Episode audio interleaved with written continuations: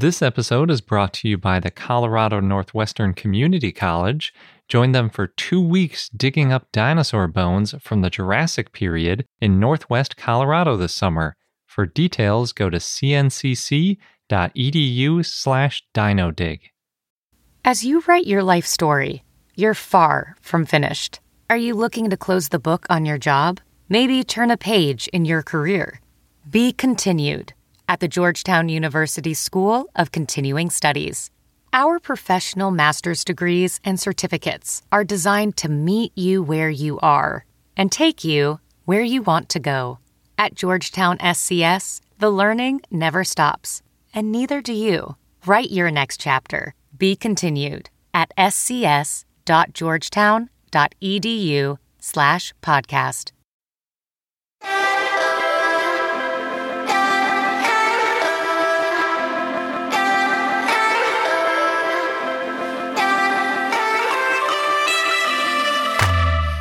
And there's our new intro music.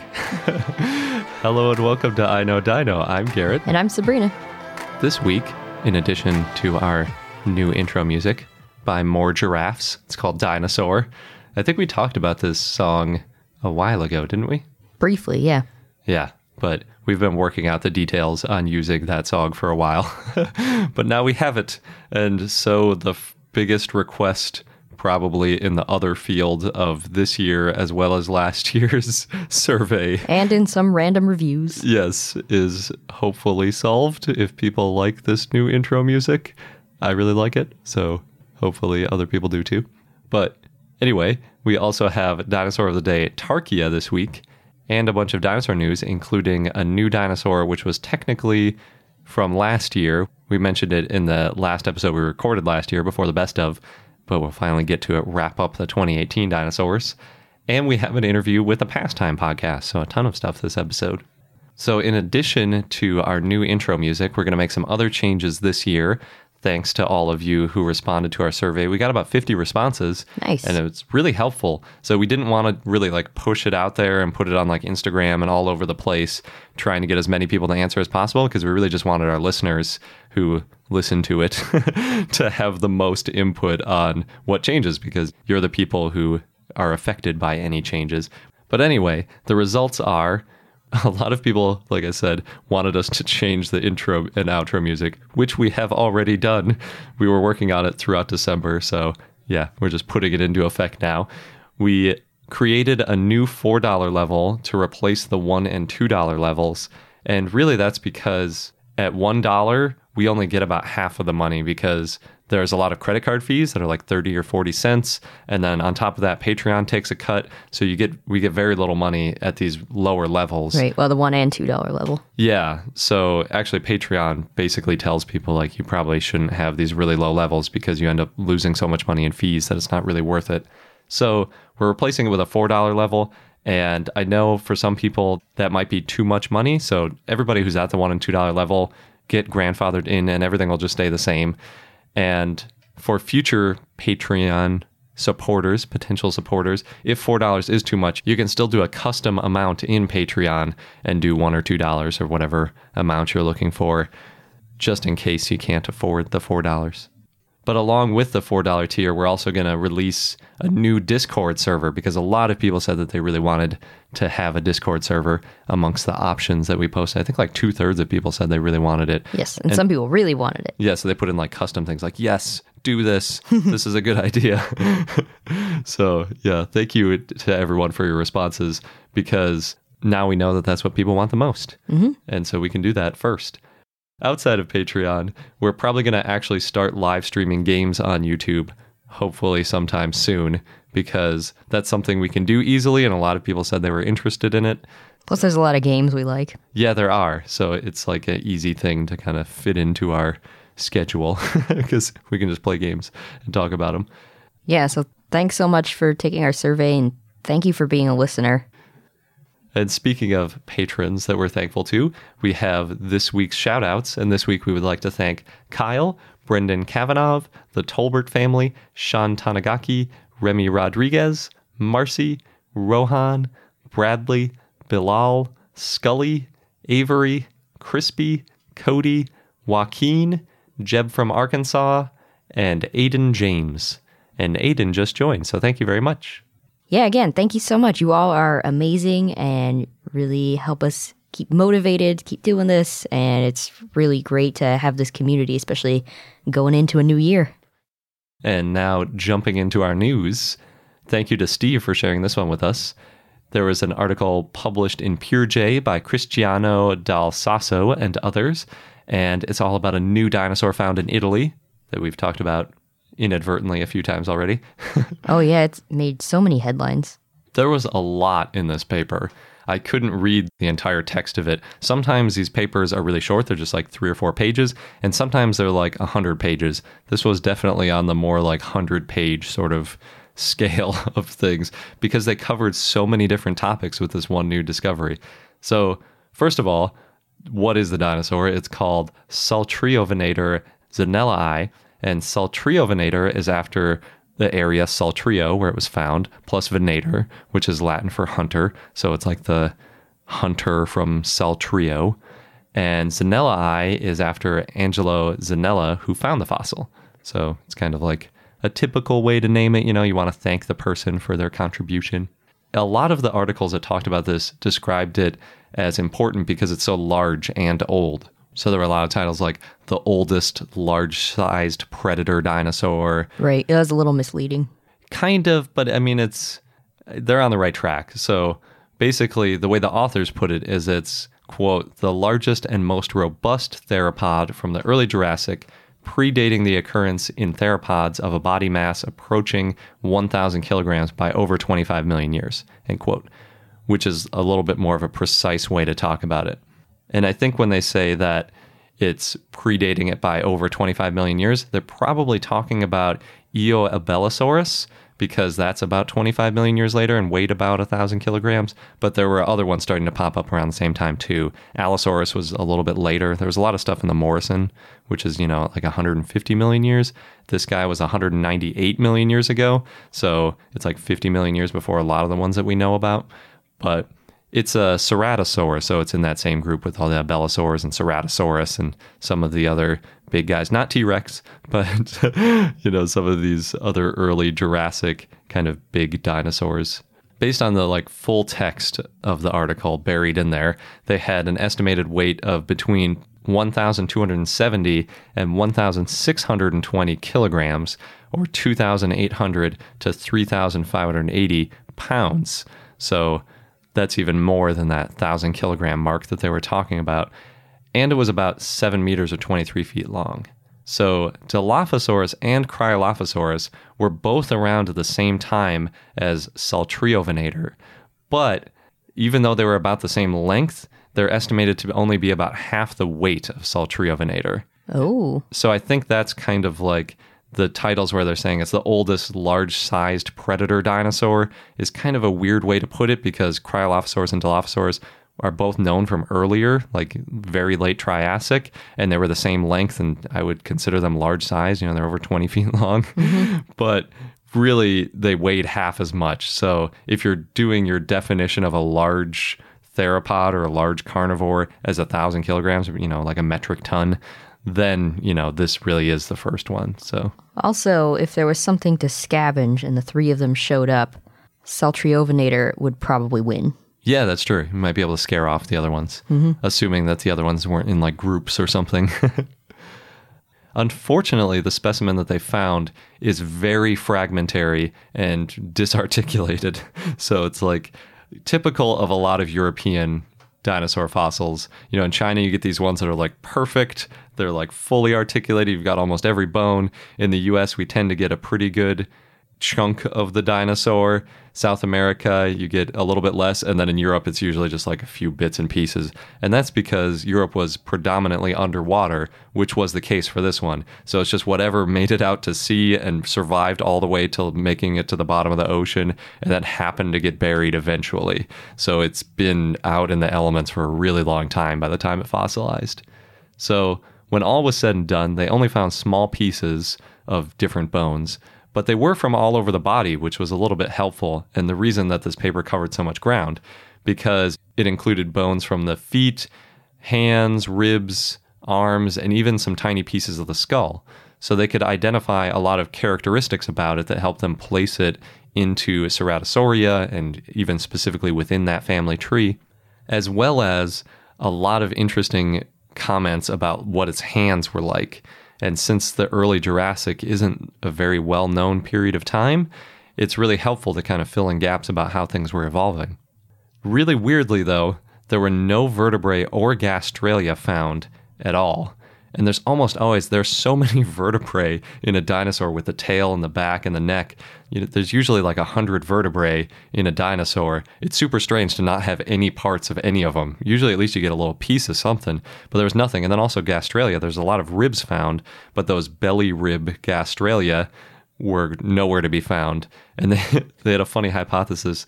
They said basically the dinosaur might have gone out to sea doing that bloat and float thing mm-hmm. where it died and then bacteria is building up. So it's, you know, puffed up like a balloon. So it's floating across the surface of the ocean. And then eventually the theory is they explode. and they say maybe when it exploded, the gastralia just got blasted away. So they weren't going to be nowhere around when it fossilized. And then, but the vertebrae is still a little bit confusing to me. But essentially, the idea is as it sank into the ocean, things just got scattered around. So, since the vertebrae are lighter, or maybe, you know, got ripped off by something, or who knows what, they ended up just going off their own way. I mentioned the hand a little bit. So, they say that it has, quote, a fully functional hand, well adapted for struggling and grasping, end quote. And I think when they say it's well adapted for struggling, they mean for grasping struggling things and not that like the hand helps them struggle, which is what the sentence says. But Oh, yeah, I see what you mean. yeah, just like a weird w- way to word it. But it's important because people have been wondering for a long time kind of what kind of hands these early ceratosaurs might have had. And this kind of helps fill in that gap. It was found in the Italian Alps north of Milan and near the Swiss border, which is it's always just crazy to me. So this is like now on top of a mountain basically. Mm-hmm. but back in the Mesozoic it was underwater. And their best guess is that it's a close relative to Szechuanosaurus, which is another early ceratosaur. Another kind of typical body plan, like a tetanurine sort of thing. You've got the tail sticking out behind it, big strong legs, big three-toed feet, relatively big arms in this case. Usually you think of them as being smaller, like in some of the later carnivores. And then you've got the big head with the sharp serrated teeth for eating meat and the probably binocular vision. They didn't find really any part of the skull that would be useful for figuring out its senses. They I think only found a tooth and then a couple little pieces of the jaw basically, hmm. maybe some of the palate. So not a lot of information about the skull. Another really interesting piece of this paper, like another chapter in the paper basically, was about the taphonomy. And again, the taphonomy is what happened to the dinosaur before it was fully fossilized. And they say that it, quote, shows bone bioerosion by marine invertebrate, which is a first for dinosaurian remains, and suggest a complex history for the carcass before being deposited on a well oxygenated and well illuminated sea bottom, end quote. Well illuminated. Yeah, I thought that was a really interesting little tidbit. So I guess it didn't have to sink that far if it's well illuminated, because I think sunlight only makes it a couple hundred feet into the ocean. But they said it has 30 quote unquote macro borings on it. And when you look at it, it looks kind of like pieces were scooped out with an ice cream scoop. Hmm. But this is solid bone at the time. So they believe that that was caused by three different animals, depending on the shape. They had like three totally different shapes of these macro borings. One of them looks like it was an animal gnawing on the edge of the bone. It's probably a tasty bone. Yeah. I mean, there, there was probably little traces of like cartilage or something on there. Another was from an invertebrate, likely an anchorage trace. And by that, I think they mean that it's like a barnacle. So it's kind of like anchoring onto it, but then it's filter feeding or doing something else. So it's just a trace of something that's sticking to it. But when it sticks to it, it has to basically, you know, carve out a little spot to grip onto. And then the third one was another invertebrate, which could have been a lot of different things, but my favorite was a bone eating worm, That's a thing. Yeah. So I guess in the ocean, there are all these things that eat bone, and some of them are worms. Hmm. It's kind of disturbing, but Or they clean it up. they do. Yeah. Pretty interesting. I've never really seen a dinosaur fossil look quite like this with all these different markings on it. And it's it might also be that they got such a good age on it because they estimate it's 198 million years old because it was in the marine sediment. Because a lot of these animals that live in the ocean evolve really rapidly. And we have a really good record of what age specifically all these marine things were around. So if something fossilizes with them, you can say, like, oh, that's that specific type of brachiopod. And therefore we know it's from sometimes even as specific as like a hundred thousand plus or minus years. So it can be really helpful, even though it also kind of destroys the fossil, like in this case. Trade off. Yeah. Like I said, there was a lot of discussion about the hands and specifically the question of how two fingers kind of went missing in dinosaurs because we all know theropods basically ended with three fingers. Think of things like Allosaurus and modern birds, for example, all have three fingers. Well, but Tyrannosaurus had two. Yes, but that's like going from three to two. Most other things kept three for a long time. And we've kind of wondered, mostly because of the birds, since modern birds still have three, how they ended up with the exact arrangement that they have. I didn't realize that it's, it's still a little bit unclear. And this paper is kind of another piece in that puzzle, basically showing that these early large ceratosaurs still had big useful hands and arms, meaning that they shrank pretty quickly during the Jurassic. Because, for example, Limusaurus, which is less than 40 million years later, it's still right in the middle of the Jurassic, has these really puny forelimbs. It's, they're tiny, they're almost like Alvarezsaur size. You know, it's like you barely see them on the body, despite the fact that this is a small sized dinosaur and doesn't have that big of a skull. So it's not like a T Rex where it has this huge skull and therefore it loses its arms to kind of counterbalance potentially. So there's like weird pressures happening that we really still don't understand because you've got an earlier one that's really big and has big arms. And then 40 million years later, you've got a relative that's much smaller and has essentially no useful arms. so, like, what is happening? We really don't know. But this is like another useful piece in the puzzle because we didn't have that one spot for ceratosaurs. And then finally, I think one of the more interesting hypotheses in the paper was just the fact that this dinosaur existed, this big, robust, early Jurassic predator, might help to explain why sauropods started to get big in the early Jurassic. As a defense mechanism. Yeah, exactly. So before that, you had things like Dilophosaurus, which don't look like they could take down a sauropodomorph really because they're they're just not big enough. They're pretty slender. They look like they're built for speed and kind of being quick and stuff like that. Whereas this guy is a little bit more of like a brute. Interesting. Might go after a little bit larger prey. what would make this one so large, though? I don't know. Yeah, maybe eating prosauropods. but I mean, I, it's still really hypothetical because it's still very beneficial to have space for big guts and to be able to reach up high to get different plants. But it could be some combination. This could be another element. Oh, you mean the sauropods for the big, big guts and reaching up high? Exactly. But the fact that something else was trying to eat them might have been another factor in sort of the exact body plan that sauropods ended up having. Mm-hmm. Maybe. Maybe. But yeah, it was quite a discovery from just like these really fragmentary remains. Had really interesting taphonomy on them, had a big puzzle piece for the way hands evolved in early dinosaurs, and then also potentially, you know, impacts into sauropods all from one like super fragmentary pile of bones that aren't even lined up in the right way. and then we also have an ankylosaur paper because we got to cover those when they come out. of course. This one came out of the Whitmer lab by Jason M. Bourke and others and published in PLOS One, which is great because that means it's open access and you can go read it if you're interested. The previous one was in PeerJ too, which is also open access. So if you want to go through and read everything that I didn't thoroughly explain, because if I just read that paper, it would probably take like three hours. and, and that's not the most exciting podcast. No, not terribly compelling audio. No. but if you want to see all the pictures too, that's the best thing about open access is you can go see what these dinosaurs looked like. But this new article is talking about the quote unquote convoluted nasal passages, which are an enigmatic hallmark of ankylosauria. yeah. It's really interesting because for a long time, it's been thought that essentially there are these weird maze like nasal passages in ankylosaurs, and they might have been used as a heat exchanger. And these researchers decided to use a fluid dynamics model to see how well that would actually work.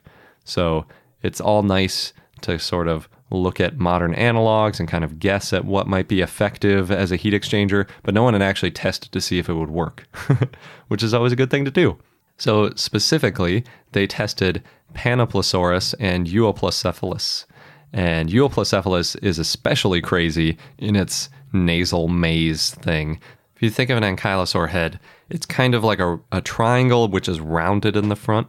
It's got kind of a rounded snout, but at the back, it's fairly triangular with the horns and everything. And then its eyes are pretty close to those triangular points. So it's got this big old snout in the front. And then on top of that, its nose, sort of on top, is pretty bulbous. It's got like a pretty like big bump on top of its snout. And that bump is just filled with this crazy winding maze hmm. of nasal passages yeah, like I said, for a long time, it's like, okay, well, maybe that's for transferring heat because if you just have a straight shot through there, it doesn't spend a lot of time in the head. It doesn't have a lot of contact with the surrounding, you know, head material to transfer heat. So maybe that's why they had it. And on Euoplocephalus, especially, its head is pretty wide. It's like almost as wide as an ankylosaurus head. Hmm. Maybe not quite that wide, but it's a lot wider than a lot of other ankylosaurs. And so this maze takes up a ton of space and it zigs and zags all over the place throughout the front of its head. Panoplosaurus is a little more simple. It's got a much narrower head, and to me, it's got what look like a pair of French horns, so one for each nostril, basically, with way fewer twists. And it kind of makes sense because it's got a narrower head, so there isn't as much space anyway. In the past, with dinosaurs of the day, we've made comments like the nasal passages may have been used to help cool their brains since their head had so much armor insulating their brain and things like that. And I was, as I was reading this, I was like, oh man, I really hope that it's not a complete opposite of that and like negates all these dinosaurs that we've talked about. And fortunately, it, it essentially panned out. But there's an added element of efficiency to it so having these nasal passages, in addition to helping cool the brain, also helps them recover heat and water vapor rather than just exhaling all of it. So if you think about it, when you breathe in, you actually do cool your brain too a little bit and your head because the air you're breathing in is hopefully colder than your brain, which is about 100 degrees Fahrenheit. And then when it gets to your lungs, it's a little bit warmer, which makes things a little bit easier for your body too. And then when you breathe out, the opposite happens. So it's at your body temperature now. And then as it goes through your nose, your nose is actually fairly cool. If you've ever looked at a thermal camera, it's one of the cooler parts of the head. Your exhaling actually helps warm your nose a little bit. So it's kind of like it helps cool things you want to cool on the way in and it helps warm things you want to warm on the way out. So it's a It's pretty a lot. efficient process. Yeah, exactly. And then on top of that, if it's going through a really twisted canal, when it's in your lungs, there's a lot of moisture. And if it goes through your nasal passages that are all windy, a little bit of that moisture might get caught. And then you don't have to resupply all that. You're not getting dehydrated as quickly, basically. And if you take that one step further, too, in addition to not having to drink as much, if you're saving energy, not having to heat this air, you don't have to eat as much. So it actually saves calories, which is always a benefit because if you're an animal out in the wild, finding food is always a major priority. And if you don't have to find as much, that's a big benefit. And in fact, the authors say, quote, Panoplosaurus and Euoplocephalus would have required 833 and 1568 thermal calories, respectively, to warm a single breath of air by 20 degrees Celsius. Heat recovery during exhalation results in energy savings of 65% for Panoplosaurus and 84% for Euoplocephalus. So that's a huge savings in Yeah. terms of heating. And I should mention the calories that we usually talk about are kilocalories versus thermal calories. So it's not 833 calories like that we eat per breath. It's like 0.8 if you do that math. But that's still, you know, like every time It you're adds up. breathing, you do a lot of breathing. Yeah. It's necessary. yes. They also compared the nasal passages to modern animals, including this animal called the spiny tailed lizard, which have a kind of similar zigzag airway in the front of their snout, but their eyes are a lot farther forward, so there isn't quite as much space. And they found that ankylosaurs had a really similar efficiency to a lot of modern animals. So we also get, like I said, these same kind of benefits from the way we breathe. And in terms of why there was such a big difference between these two ankylosaurs, they hypothesized that Euoplocephalus may have needed more complex nasal passages because it might have spent more time grazing in the open, saying, quote, this extensive time under a constant beating sun, coupled with the heat production from vast quantities of fermenting vegetation in the hmm. gut, may have placed a higher heat load on the brain of Euoplocephalus as opposed to Panoplosaurus. Interesting. Quote. Yeah, I thought that was really interesting. I never thought about like it's heating up because it's got this big like bioreactor Digesting, in its gut. yeah. Yeah, so it's important to keep the brain cool. And when they breathe in and they have this heat exchanger in their head, it really helps. One final random note, I think they said it in an interview with Smithsonian or something, one of the authors did, is that maybe these nasal passages might have also been used as like a resonating chamber, kind of like we talk about in Parasaurolophus with its huge crest mm-hmm. and making vocalizations through it, that maybe ankylosaurs could make some really interesting sounds using these nasal passages as well.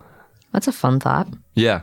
So there could be other uses for it. This was just kind of a proof of concept that it would help to cool a brain if that's what they wanted to do. I don't know that they're thinking about that or that they thought about that. That's true. Not, I always kind of attribute a sort of intention to evolution, but this is all just happening naturally Yeah. for sure. And they just took advantage of it Yep. by eating out in the open while fermenting the gut contents. Yeah. I don't think we even know that it ate out in the open more. They were just saying like maybe it had worse food, so it had to get out in the open to find more or something. So it's it's very speculative in terms of the differences between the two. But Got it. the fluid mechanics show that it would work. Cool. One other news of the new year The Guardian published an update on Rio's National Museum, and you may remember that one burned down in a fire last September. So, a team of 60 people from the museum have been working on rescuing the items from the ashes. So far, they found 1,500 items or so. The museum had about 20 million Oh boy. but that's something. And these include indigenous bowls, arrowheads, and an axe, as well as the Luzia, the 11,500 year old skull. And there's hope that they're going to make a new museum with these items. By February, the building should be secure enough for real excavation work. Right now, the team's picking through ruins. There's no reopening date yet for the museum, but one spokesperson said that it would take three years. And there's plans to make the museum reach more Brazilians and garner more interest, basically to help them get more funding in the future to prevent things like this from happening. Yeah, because that was a lot of people were talking about. They couldn't get funding to upgrade their fire Mm-hmm. prevention systems that they had been complaining about in their wiring or something like that. Yeah. And it sounds like part of that was their visitor numbers had been going down. Oh, that's too bad. Some happier news the Bayville dinosaur in Berkeley Township, New Jersey is now fully restored and back. I feel like this story comes up pretty often for us. Because these dinosaurs is that the one that keeps getting hit by trucks? Yeah. and now it's back. They had a dedication ceremony in late December. The dinosaur was once called Dino, now it's called Bud, to honor Charles Bud Magahan, who's the treasurer of the Berkeley Township Historical Society. And that society is the reason that Bud is now restored. Nice. Yeah, that they moved the dinosaur further away so he's less likely to get hit by cars and trucks. Yeah, because it's like on the side of a highway, right? Yeah. so he's been fully renovated and he's got new glass eyes. Oh, Mm-hmm. fancy! Not just painted on eyes. I think he had fancy eyes before. Cool. At some point, something, some part of him lit up. I don't remember the details. Oh, nice. Not anymore. The electronics were destroyed by a By a truck. rampant semi. Uh, We've also got an update on the dinosaurs in Drumheller. So over the summer, three of the about 30 dinosaur statues were damaged. And now the Drumheller Dino Arts Association has partnered with local artists to create replacements in the same style. The originally were built in the 1960s and based on a 1940s encyclopedia, which makes sense when you look at them. Yeah. It fits very well. so the statues, the new ones for the three replacement ones, are about halfway done. They're going to go on display in the spring. One of them, Garrett, is going to be an Ankylosaurus. Hey. There's a sketch draft. Nice. Yeah. And community members can volunteer to paint the statues. Cool. could be really fun. Yeah, that would be fun. Some of them had really interesting paint jobs. Like there's one painted like Batman and stuff. I think Batman was one of the ones that was destroyed. Oh, you're right. It was. So we'll see. And last, the movie Aquaman is out. We haven't seen it yet, but apparently there's some dinosaurs in it. It's only for a few seconds, but there's some, quote, cute little beach dinosaurs that look like tiny T Rex, according to Bustle. And they live at Earth's core. Hopefully that doesn't spoil the movie. I know nothing about the movie. Me either. I, I wonder, tiny T Rex. So, yeah, I don't know. It sounded like, again, hopefully this isn't a spoiler, but I, I don't know anything about it. Because they're at Earth's core, why not have random dinosaurs? Well, I mean, Journey to the Center of the Earth and 20,000 Leagues Under the Sea and stuff did stuff like that, where there's mm-hmm. like ancient stuff. So I guess they're just copying that. Yeah. But actual dinosaurs, Gary, you were worried when you saw the headline that they meant mosasaur Oh, or yeah, plesiosaur sure. or pterosaur. There's those water dinosaurs in the movie. Yeah. You know, sharks.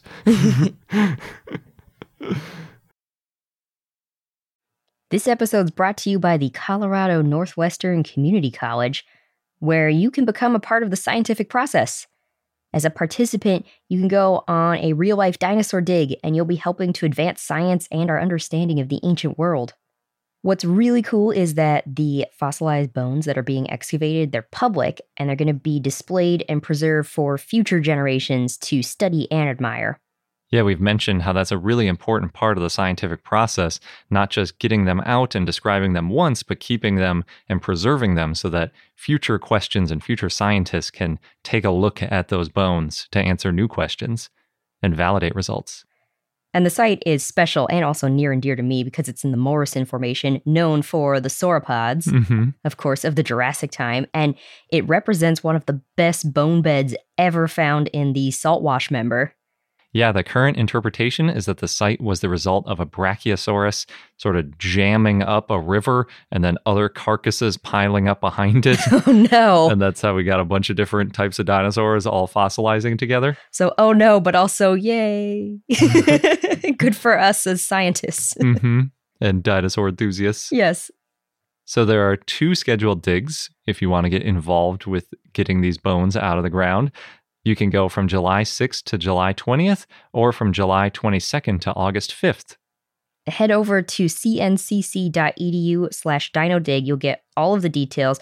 Just make sure that you register online by May 31st. And again, that is cncc.edu slash dinodig, D I N O D I G. Across America, BP supports more than 275,000 jobs to keep energy flowing. Jobs like updating turbines at one of our Indiana wind farms and producing more oil and gas with fewer operational emissions in the Gulf of Mexico. It's and, not or. See what doing both means for energy nationwide at bp.com slash investing in America.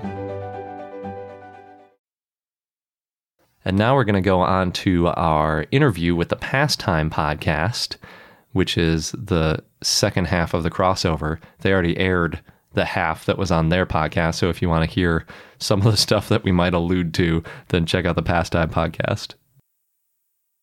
I'm Adam Pritchard. I'm Matt Borths.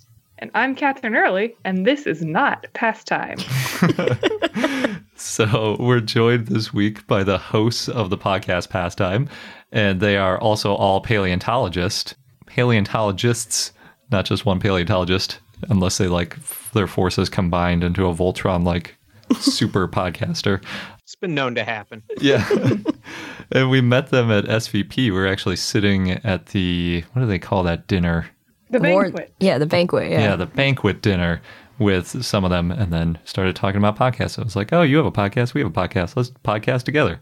So here we are. Yeah. so what inspired you guys to start your podcast? That's all Matt. Take it away.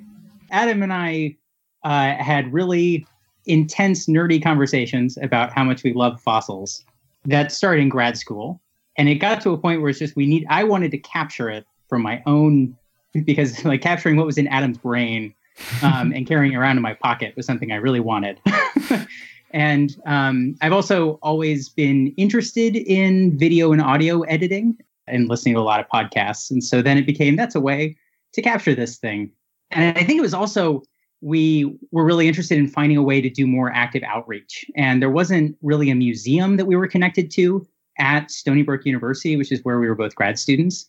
And so the way that we could kind of uh, do outreach into into classrooms because we didn't have a museum to kind of share fossils from uh, was to kind of do it from a distance. And so we would use pastime as a way to introduce ourselves to classrooms and, and have kind of teachers and students watch our short videos or listen to introductions. And then we would come in with like Skype tours of our labs and show fossils that we couldn't really bring a classroom of students in to see, but we could at least give them kind of the primer and then have a chance to interact with with paleontologists, even if it was just on Skype.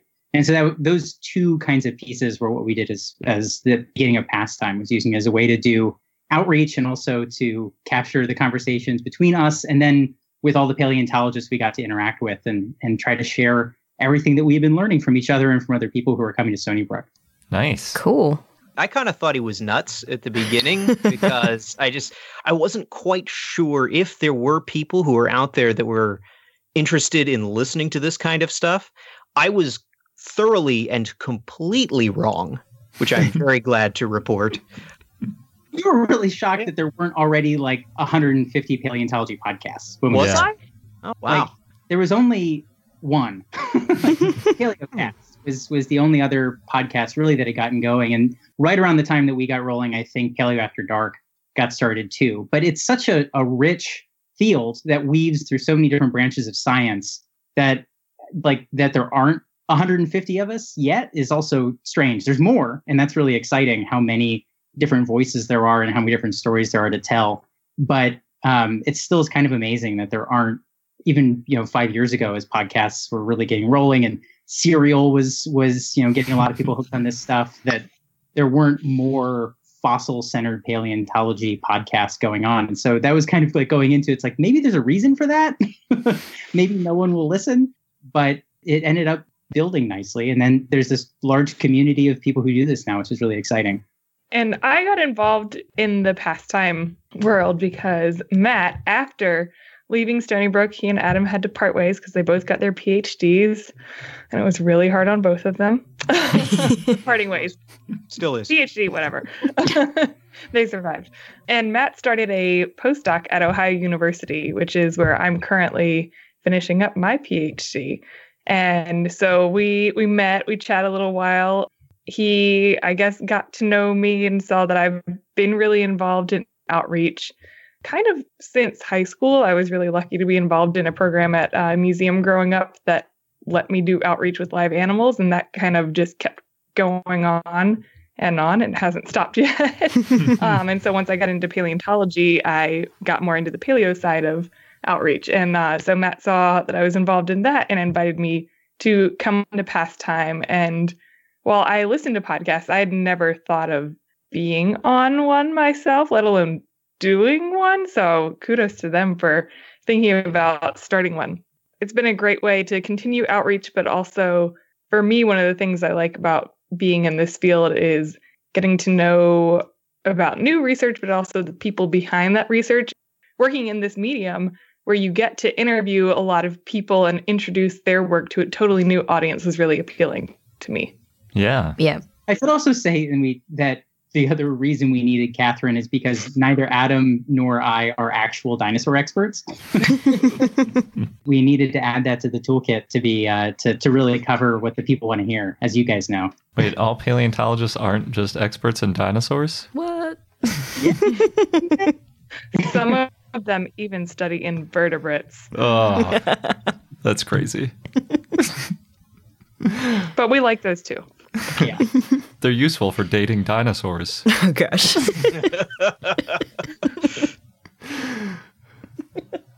you kind of touched on this the fact that there are not 150 podcasts on paleontology because there's so many topics to cover but pastime covers a pretty wide range of topics. How do you decide what you're going to talk about each time? Oh boy. I, I see something cool in the, the literature when I check it in the morning, when I check my RSS feeds and think, hey, this is cool. When it- I mean, it really, it, in a way, it, it really is that simple. So, is there anything else you want to share about your show before I switch over to asking you guys specific questions about your research? I think w- one thing, as far as the founding of it, was trying to get at the idea that our show is trying to appeal to maybe a younger audience than is necessarily listening to podcasts. The way that we try to kind of think of what we're doing is taking the dino kids who are getting kind of the books with lots of facts and bridging that into how to understand the actual science that goes into the discovery. So how do you try to target something to someone who's like somewhere between like 8 and 13 Mhm. uh, help them understand how paleontology discoveries actually happen because there's a little bit of a gap in the kinds of, of resources that are available we have resources for little kids and then we have some stuff for that middle age but then like if you actually want to get in and understand what makes it new and different one way to do that hopefully is by going out and learning what some of these words mean and so defining terms and and how these discoveries happen is hopefully part of what pastime does Yeah, yeah, that's a really good point because there is a ton of stuff for maybe like eight and under where it's like every kid is super into dinosaurs, and then there's a lot of stuff for adults with, you know, the real scientific research. But yeah, that in between phase, there is a lot less for sure. I think when I was around that age, I just struggled through reading these like really thick paleontologist authored books and like didn't understand half of it. You know, you have to have a dictionary on one side and the book on the other side, and then most of the words aren't even in the dictionary because they were like made up for that paper, and you're like, what is this? But then every so often you rewatch Jurassic Park or Yeah, it's true too. the adam Pritchard with your jvp subscription at 14 I didn't. Well, yeah, but like I knew what any of it meant. I remember I was I was really excited. Yeah, I, I, got like my dad got me a JVP subscription when I was 14 years old. So that's like 2001, and I was just so flabbergasted by all the terminology and the pictures of fossils that I couldn't interpret at all. I remember being really excited when one issue had a life reconstruction of a, a pterosaur's head with its crest and everything. And I was like, oh, I know what this is. I recognize this. Yeah, yeah, that's really cool. So, I want to ask Adam a specific question. So, you, I believe I read that you did some work at Ghost Ranch. Is that correct? I quite a bit, yes. Did you find any dinosaurs while you were there? I'm not allowed to say. Oh, no. No, no, no, no, no, no, it's fine. No, I actually I've I've found a few dinosaurs. So the material that I work on from Ghost Ranch at the Hayden Quarry is is beautiful. It's this beautifully preserved, almost oily black bone with a blue sheen to it that you can you can see all the fine textural features, muscle scars, that kind of stuff. Wow. But by and large, it's disarticulated. So I've never found a dinosaur skeleton per se, but I've found lots of isolated like limb bones and vertebrae and things like that from dinosaurs and a lot of the close cousins of dinosaurs like silesaurs or lagerpetids, some of mm-hmm. these weird dinosaur what used to be thought of as dinosaur precursors, but now as it turns out, were basically cousins that lived right alongside the earliest true dinosaurs. Awesome. What makes the fossils that like black and shiny sort of color? I don't know. Something to do with the preservational environment, but I don't know if like the, uh, the sort of geochemistry behind that has been worked out at this point. Yeah, those are some of my favorite fossils though. Like the one of my favorites is Black Beauty at the Royal Tyrrell mm-hmm. Museum mm-hmm. that has that same kind of like black sheen to it and it's so I don't know. It's kind of awe-inspiring. Yeah, no, it makes it. I gotta say one thing about them. This is just me whining. You can totally cut this if you want to, but one thing that's frustrating about them is it makes them so hard to photograph Oh yeah. because Mm. photography with paleontology to make things for specimens you, you want every fine detail to be captured in that photo at all the different sort of focal depths to make something that's useful to other paleontologists in an article but if you've got bone that is so dark and shadowy and it kind of washes out that that kind of detail so i kind of have to like floof it over with like dust to to get those textures to pop Interesting. I never thought about that. one of the reasons I think the um, micro CT revolution kind of took off really in the early like Bridger Basin like mammal evolution stuff is because the fossils that are from like the Paleocene, early Eocene are also all black, Hmm. and trying to figure those was really hard. But if you can then scan it, render it in a software program that you can adjust the color, then your figures can really make the specimens pop. And I've always wondered how much the image was what convinced people to then also go ahead and commit to to getting the internal structure of these things too, because hmm. at least see something on these black specimens. And then people are like, oh yeah, and you can also look at how dental eruption sequences work, and you can look at brain endocasts, and look at all this other stuff we have now that we can also like look at the image and not squint and not just see a black hole. Yeah, that's really cool. We interviewed somebody from the Idaho Virtualization Lab, I don't know, a couple of years ago, I think now. Mm-hmm. And he was talking about the same thing with, I don't remember which specimens they were, but they were also really dark and scanning them with structured light or something and how it like never worked right because it wouldn't reflect properly. And so they had to do things to them. But you don't want to mess with them too much because it's like a holotype or something. And you don't want to just like paint it white, which I think was the standard, like, because the structured light thing they were using wasn't originally intended for paleontology, it was for scanning something else. And that was like what the manual said. It's like, well, just paint it white, and then it'll you'll be able to scan it fine. like, not gonna paint this fossil. Dust is a good idea, though. I like that. So, Adam, can you tell us what dinosaurs you think they were from, or is that the big top secret part of it? No, no, that's that's that's all out in the, into the world. so primarily the the site at, I work at Ghost Ranch. There are only two known true dinosaur species. One is does not have a name yet. It is a coelophysoid, so an animal closely related to the classic Coelophysis boweri, the kind of prototypical Western North American Triassic dinosaur. Mhm. It's a bit bigger. It's not known from many many really well understood remains. The other animal is unique to the Ghost Ranch area, as far as I know. It's called Tawa hallae. Hmm. It was described originally in, I think, 2009 as a very early member of the theropod lineage, kind of bridging the gap between the very ancient members that had been associated with that lineage, the Herrerasaurs from South America, and then the kind of the Coelophysis level of things within theropods.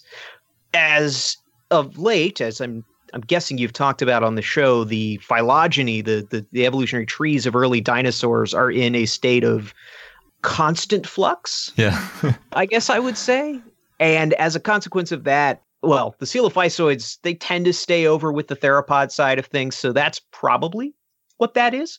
But Tawa has hopped around from being a theropod to being a really, being a Saurischian before you get the theropod sauropodomorph split to being something to do with Ornithoscelida. So it's the size of a German Shepherd. It has pointy serrated teeth and kind of a long snaggletooth snout. Can say that much. Very And if coelophysis any like of your um, Yeah. if any of the I know Dino listeners do want to know more about uh, Ghost Ranch material and the ecosystem at the time, Adam did a more in-depth pastime episode a few episodes back. So maybe we can uh, link to that episode so people can find it. Oh yeah, for yeah, sure. that'd be great. Cool. Have you ever worked with Herrerasaurs as you mentioned them? you know, it's it's funny. There's an animal from West North America from petrified forest called Chindisaurus, ghost lizard, which is a name I absolutely love. and Chindisaurus has been described as a Herrerasaur, and I've I've seen the fossils of that in person. I've not really studied them in depth, but that's another dinosaur that sort of hops around the Yeah. evolutionary tree of things. So No, I don't think I've ever worked with a, a legit Herrerasaur. I haven't actually seen collections in South America. It's one of the it's something I want to do at some point, but haven't had the chance yet. Yeah, that would be amazing. I think when you were mentioning things moving around, Herrerasaurs are always the one where it's like, where do we put Right, these yeah. things?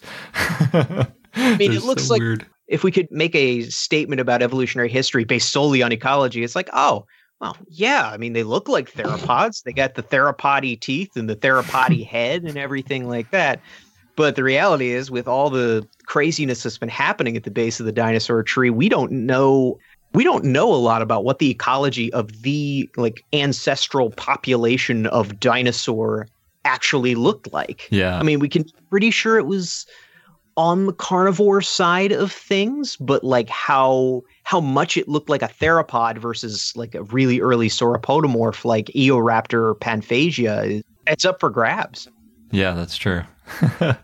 Wait, there's an animal called Panphagia. Yes, What is Panphagia? uh, it's an it's a sauropodomorph. It's it's cute. It it looks like Eoraptor, but like with the stumpier, with kind of a stumpier, more low slung body, much more kind of sauropodomorph, leafy iguana ish teeth, and it's Is it heterodont?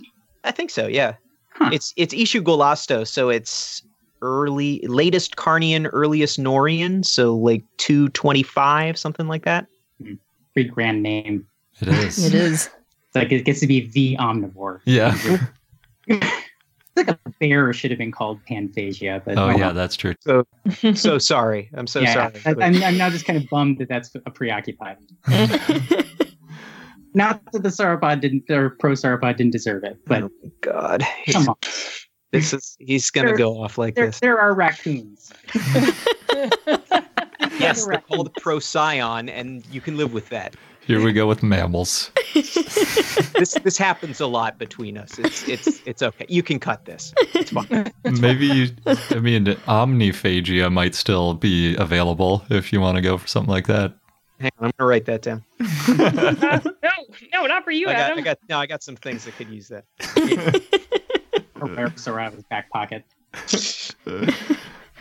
Since we just started talking about mammals a little bit, Matt, you work at like a lemur zoo in North Carolina, right?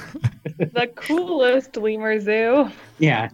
Well, it's it's yeah. So I, I work at the the Duke Lemur Center, which does have animals on exhibit, but the animals is actually a research center more than anything else. Where the research that takes place here is all non-invasive behavioral uh, research and kind of physiological research on the animals that is trying to understand basically how lemurs uh, make a living because they are the most endangered group of mammals that we know of. And this population of lemurs has been living in North Carolina for over 50 years now. It's the largest population of lemurs outside of Madagascar. And so the uh, folks who've been working in the Lemur Center are, they have questions about gut biota. So they go out and collect fecal samples from ringtail lemurs and from black and white ruffed lemurs and from sifakas and all these, this remarkable diversity of lemurs that we have to understand how and what they eat, what kinds of population sizes they like to live in, how much land they need, so that all of that can be translated into conservation goals, which are other conservationists who also work at the Lemur Center and in Madagascar to try to figure out how do we take what we're learning here in this very safe, protected population and apply that to the more threatened populations that are actually living in Madagascar. And my job here is um, as the curator of fossil primates, because we have to connect the dots between lemurs and humans. If we're studying lemurs and we're learning a little bit more about what it means to be a primate, uh, lemurs kind of broke off from the rest of the primate family tree pretty early on in the evolution of primates. And we're learning some really fascinating things about how lemurs work together. Um, they tend to be matrilineal, that is, they're kind of like female led uh, social populations. The mouse lemur turns out to have Alzheimer's. It, de- it develops plaques in its brain that look almost exactly like the plaques that humans develop. Wow. And so they end up being a really interesting group of animals to study. Like only a certain percent of the population is affected. And they're animals that that kind of live fast and die young. They're small. They're they come by their name honestly as mouse lemurs. and that means that you can study the, the life cycle of these animals. You can actually look at what are they eating, how are they interacting with each other, and how does that influence who ends up getting Alzheimer's and who doesn't. And that can be used then as a model for understanding how it develops in humans. But of course, if we want to figure out how a lemur can tell us anything about what it means to be human, we have to travel through the primate evolutionary tree to connect those dots. And so the Division of Fossil Primates at the Lemur Center sets out to do that, where we have collections here, over 35,000 specimens that chart kind of the major branches along the primate family tree. So we have big collections from Wyoming, where a lot of early primate evolution took place actually in North America and in Asia and in Europe. And that's kind of when lemurs broke off from the rest of the family tree. So we have these kind of early lemur like primates in one collection. Uh, we have a big collection from Egypt, which is uh, about 36 to 28 million years old. And that's when the ancestors of monkeys and apes kind of cropped up. Hmm. And that takes place in Africa. So you get some primates that are the ancestors to us, basically, dispersed from the northern continents into Africa. And they radiate. And some of those animals that got in uh, end up going to Madagascar, and some go across the Atlantic Ocean to become the South American monkeys, and others stay put and they diverge into old world monkeys and apes. And then we have another collection that's from the Miocene. So that's a period about 19 million years ago when this stuff was deposited. And that's when apes are really starting to diversify. And then we have this really massive collection from Madagascar, where while all of this is going on in mainland Africa and in the rest of the world, lemurs have dispersed to Madagascar and are basically become doing all of the things that primates are doing all the in the rest of the world only on one island. So we have a subfossil lemur collection. The oldest fossils are only about 12,000 years old and the youngest are only about 300 years old. Hmm. And that documents this huge diversity of all kinds of animals that used to live in Madagascar. A lot of them have gone extinct and it's mostly the big animals. So we have elephant bird fossils. We have giant lemur fossils. So there's uh, lemurs named things like Megaladapis, hmm. uh, that is the size of a gorilla. Wow. Wow. We have things like Palaeopropithecus, which is a relative to fox, which is the the Zoboomafoo lemur. Um, only its relatives were they're basically sloths. They're called sloth lemurs. They kind of hang underneath branches. They have super long claws and uh, they lost their thumbs, and so they're kind of walking around underneath branches, as far as we can tell. And they're like the size of uh, German shepherds, which is like German shepherds hanging under branches.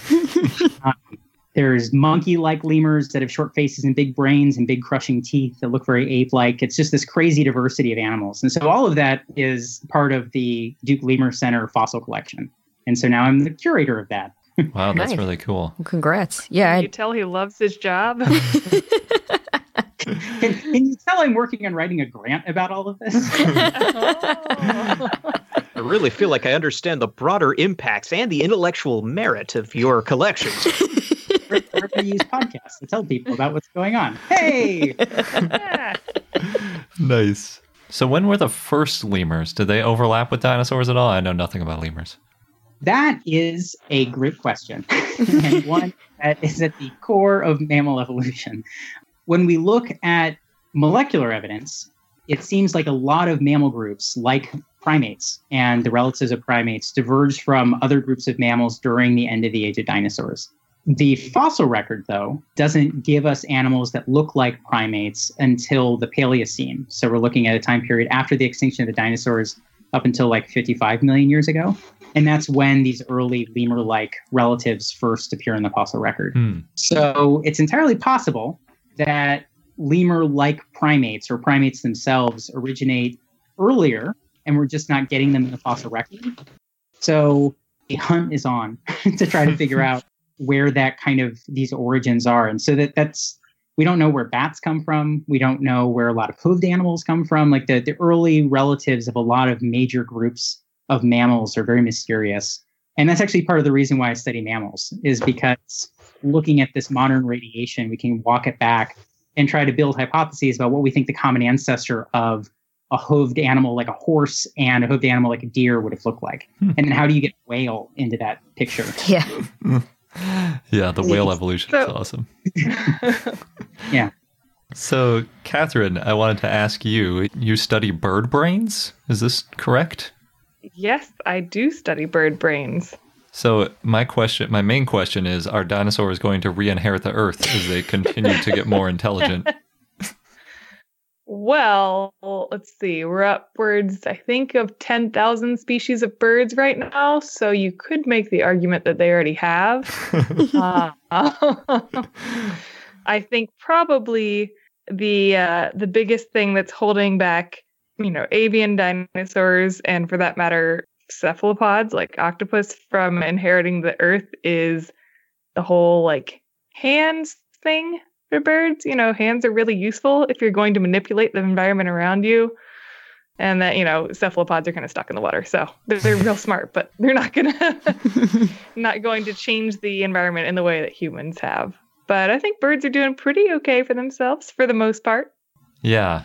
And I, uh, there was one talk at SVP too where it was showing how like some of the birds are like getting rapidly more intelligent, like more intelligent, like just exploding. And they were saying that it's kind of mimicking the way that primates evolved in the diversification and then this like rapid intelligence increase. And then everybody, you know, you see movies like The Birds and you're like, yeah, they're plotting. and like crows can like hold grudges and remember people. yeah. Mm-hmm, they hold funerals, apparently. Yeah. the talk you're talking about is a very large collaborative project. And uh, my name is buried there in the author list along with many other great people who work on bird brains. And the person who presented it one of the lead authors dan Ksepka was actually my undergrad advisor. And he's kind of the reason that i got started on my interest in the evolution of bird brains. And regarding that project he likes to to come up to us and make us say crows are the hominids of the bird world. yeah, he did have a picture that was like that evolution of man, except at the end it was like a crow with the like stick over its shoulder or whatever. yes, I really enjoyed the the graphics he used in that talk and the animations to demonstrate the evolutionary pathways. So what are you studying? Like where where have you gone with this sort of related research? So, my dissertation focuses on the brain endocasts of birds mm-hmm. because you can't get a brain, the true, like 3D preserved down the cellular structure brain in the fossil record, at least for, for birds and for vertebrates, really. Sometimes you get lucky with invertebrates, not necessarily 3D preserved, but you can get more of a soft tissue preservation, or at least the more clear impressions of the soft tissue. But for birds, all you've got is the space in which the brain's at, which fortunately in birds is actually pretty close to the shape of the actual brain. So people have established that by comparing the volume of the um, both the actual brain in modern day or extant species of birds and the space in which the brain's at. So that leaves us, if you basically virtually fill in the space in which the brain's at, then you have something called an endocast. Mm-hmm. And you can look at the endocast and see the external shape of the brain. And a lot of times we like to look at those and say, like, oh, this structure on the endocast, which corresponds to this brain structure, is really reduced in this extinct bird. And because we know that brain structure is involved in a given behavior, that must mean that that behavior, you know, maybe they had uh, decreased behavioral capabilities for that particular function. Mm.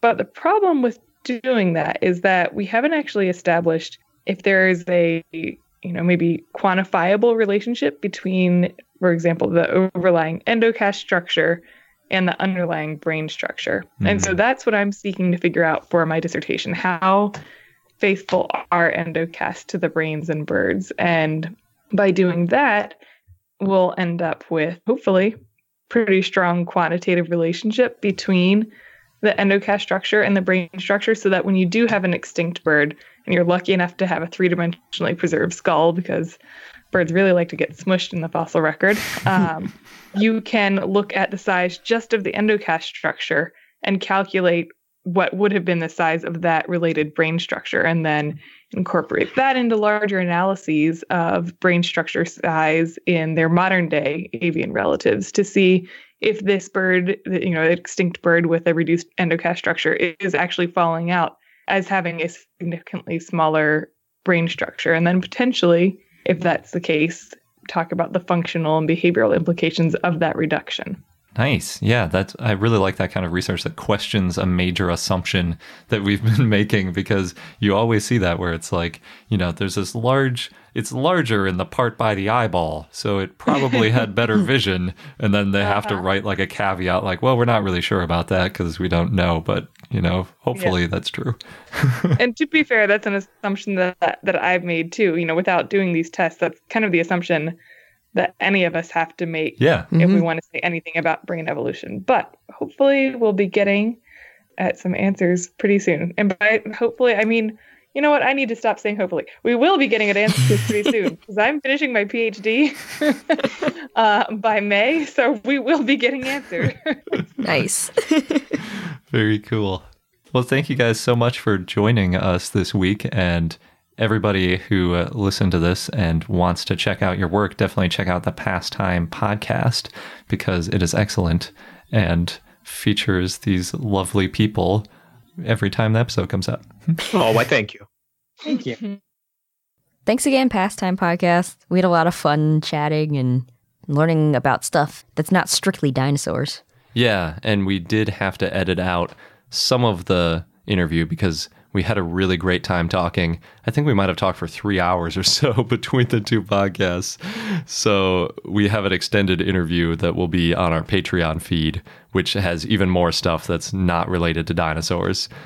but, But is related to paleontology. it is, and it's fascinating. So I definitely recommend checking it out. But, you know, we can't put like an hour long interview in here. So if you want a longer form one, head over to our Patreon. Hey, it's Kaley Cuoco for Priceline. Ready to go to your happy place for a happy price? Well, why didn't you say so? Just download the Priceline app right now and save up to 60% on hotels. So, whether it's Cousin Kevin's Kazoo concert in Kansas City, go Kevin, or Becky's Bachelorette Bash in Bermuda, you never have to miss a trip ever again. So, download the Priceline app today. Your savings are waiting. Go to your happy place for a happy price. Go to your happy price, Priceline.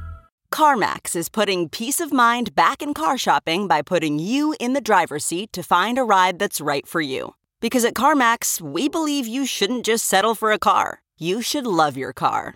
That's why every car we sell is CarMax certified quality so you can be sure with upfront pricing that's the same for every customer. So don't settle. Find love at first drive and start shopping now at CarMax.com.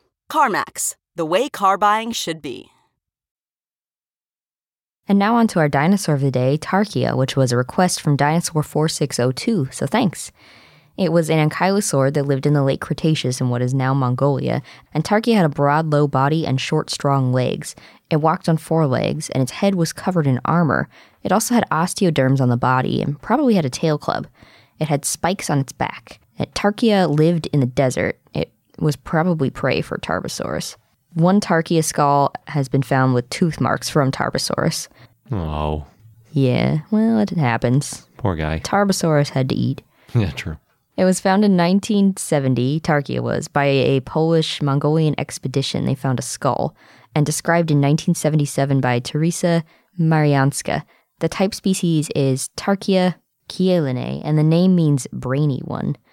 The genus name comes from the Mongolian word tarki. It had a larger brain than other similar ankylosaurs. That's why it's named the brainy one. I love that. I think we already covered the less brainy one. Probably. And the species name is in honor of Professor Zofia Kielan Jaworowska, who led the expedition that found the fossils. The holotype includes a skull roof, brain case, and parts of the rear of the skull.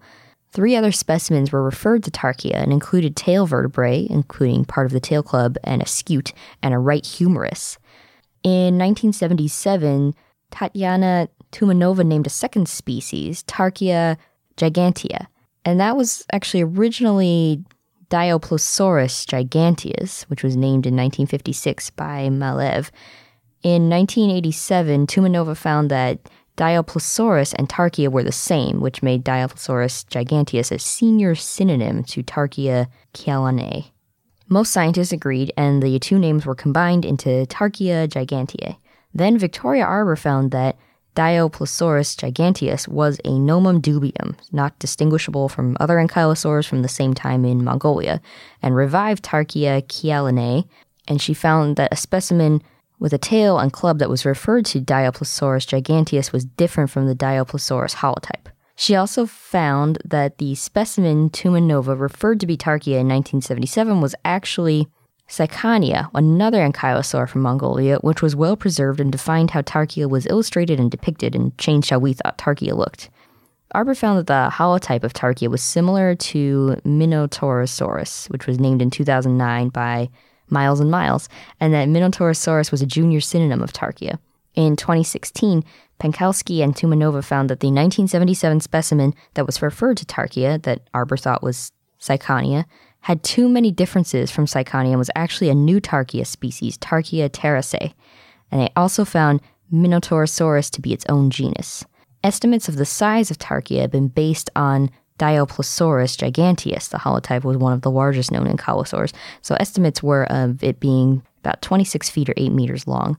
However, Tarchia kielanae and Minotaurasaurus holotypes are smaller. Gregory Paul estimated in 2010 that Tarchia was actually about 14.7 feet or 4.5 meters long and weighed 1.5 tons.